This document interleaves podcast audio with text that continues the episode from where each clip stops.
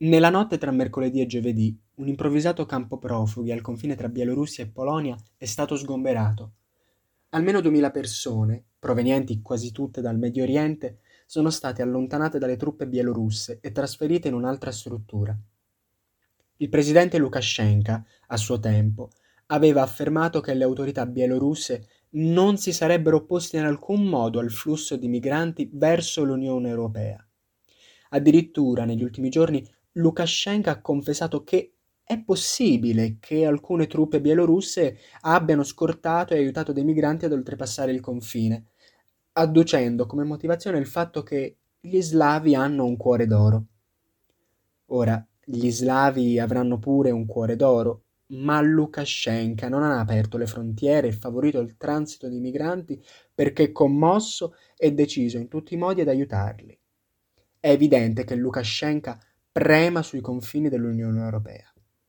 I migranti in realtà sono diventati ricatto e valuta su tra Polonia e Bielorussia e ora che Lukashenko fa passi avanti nell'ottenere ciò che vuole dall'Unione Europea, può permettersi di sgomberare i campi profughi ed effettuare rimpatri. Ma cosa vuole ottenere Lukashenko e perché ha messo in atto questo piano? come e perché i migranti dal Medio Oriente sono arrivati proprio in Bielorussia e davvero il ruolo di Mosca, nonostante le prese di distanza di Putin, è davvero marginale in questa crisi diplomatica? A questo e ad altro proverò a rispondere dopo la sigla. Martedì 23 novembre 2021 Frame tra Bielorussia e Polonia, a cura di Federico Spagni.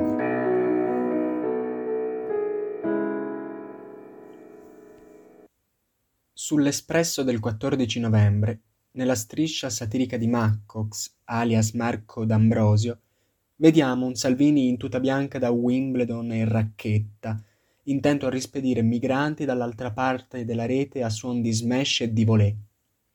Visto il clima da ATP Finals che si è respirato la scorsa settimana, la metafora appare calzante. Dice Salvini tennista che il gioco vero, quello che dà frutti, si fa qui, sul confine. E infatti il leader della Lega è ritratto a ridosso della rete. Questo Salvini lo sa, ma lo sa anche Lukashenko, presidente bielorusso, l'ultimo dittatore d'Europa che sta usando masse di migranti al confine con la Polonia per premere sull'Unione Europea. Lukashenko dunque ha adottato il metodo Erdogan, ricattare l'Europa minacciando di riversare entro i suoi confini masse oceaniche di migranti. Ma andiamo con ordine. Perché proprio la Bielorussia, così lontana dal Medio Oriente? Facciamo un passo indietro. A giugno l'Unione Europea sanziona la Bielorussia per via delle repressioni delle proteste contro le elezioni fasulle che avevano visto Lukashenko riconfermato al potere. Lukashenko dunque prepara il contrattacco, incentiva i visti turistici per la Bielorussia, alleggerendo le pratiche burocratiche necessarie per ottenerli. Un agente di viaggi di Baghdad ha confessato al giornale tedesco Deutsche Welle che era diventato molto semplice ottenere dei visti per la Bielorussia. Addirittura i suoi clienti potevano riceverlo entro pochi giorni, massimo una settimana. La voce, tra i curdi iracheni soprattutto, si sparge e nel corso dell'estate le persone che volano dall'Iraq alla Bielorussia, per esempio, raddoppiano.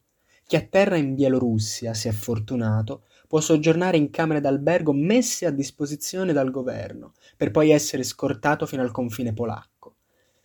Gli altri, che poi sono la maggioranza, si affidano ai trafficanti, che chiedono compensi altissimi anche fino a 20.000 euro a persona. Tre mesi fa, quando la zona boscosa di confine era poco perlustrata, molti riuscivano ad arrivare in Polonia senza problemi e poi diretti fino in Germania, che è la tappa più ambita. Ma ad agosto la situazione cambia. Su pressione dell'Unione Europea vengono sospesi i primi voli dall'Iraq alla Bielorussia, fino ad arrivare a oggi, che è rimasta solo una compagnia, la Belavia, che imbarca persone con apposito visto turistico dall'Iraq alla Bielorussia.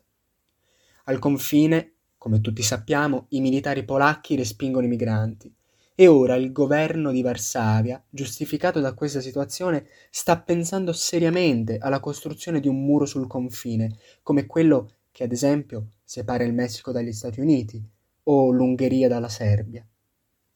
Messa così la situazione, si può dubitare che la Bielorussia abbia fatto tutto da sola. I primi ad accusare ingerenze russe sono i paesi occidentali.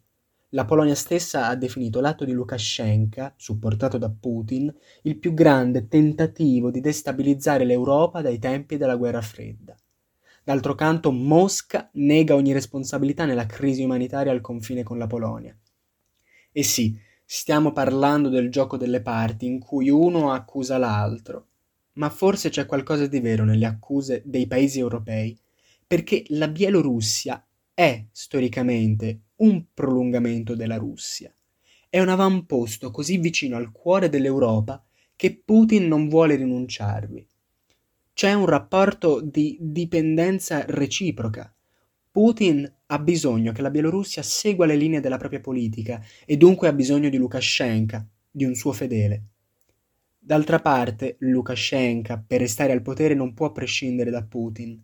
E infatti, in questi giorni, Mosca ha difeso Minsk, ponendo l'attenzione semmai sul comportamento dell'esercito polacco, definito anti-umanitario. Dieci giorni fa, inoltre, due aerei da guerra russi si sono esercitati a pochi chilometri di distanza dal confine tra Polonia e Bielorussia. Insomma, gli interessi di Mosca nella crisi umanitaria tra Polonia e Bielorussia sono evidenti. Ma c'è un punto sul quale Putin e Lukashenko si sono scontrati, la fornitura di gas. Il piano B di Lukashenko, se l'Europa non dovesse cedere a diminuire le sanzioni col flusso di migranti, sarebbe quello di chiudere i gasdotti che passano sul territorio bielorusso e che arrivano in Polonia e poi fino in Germania. Ma Putin è stato chiaro. Spero, ha detto, che non si arriverà a questo punto, perché costituirebbe una violazione degli accordi. Considerando che il gas naturale vero e proprio viene estratto in Russia, Putin stesso ne sarebbe penalizzato. Come andranno a finire le cose lo vedremo nei prossimi giorni e nelle prossime settimane. Lukashenko ha avuto un colloquio telefonico con Angela Merkel ai suoi ultimi compiti da cancelliera tedesca. La questione verrà discussa a Bruxelles e si prenderà una decisione di comune accordo. Rimane però il dubbio che, come per la Turchia di Erdogan, anche con la Bielorussia l'Unione Europea possa cedere al ricatto, pur di frenare decine di migliaia di migranti. Vi ringrazio dell'ascolto e vi do appuntamento al prossimo martedì per una nuova puntata di Frame, sempre qui sul Michepod.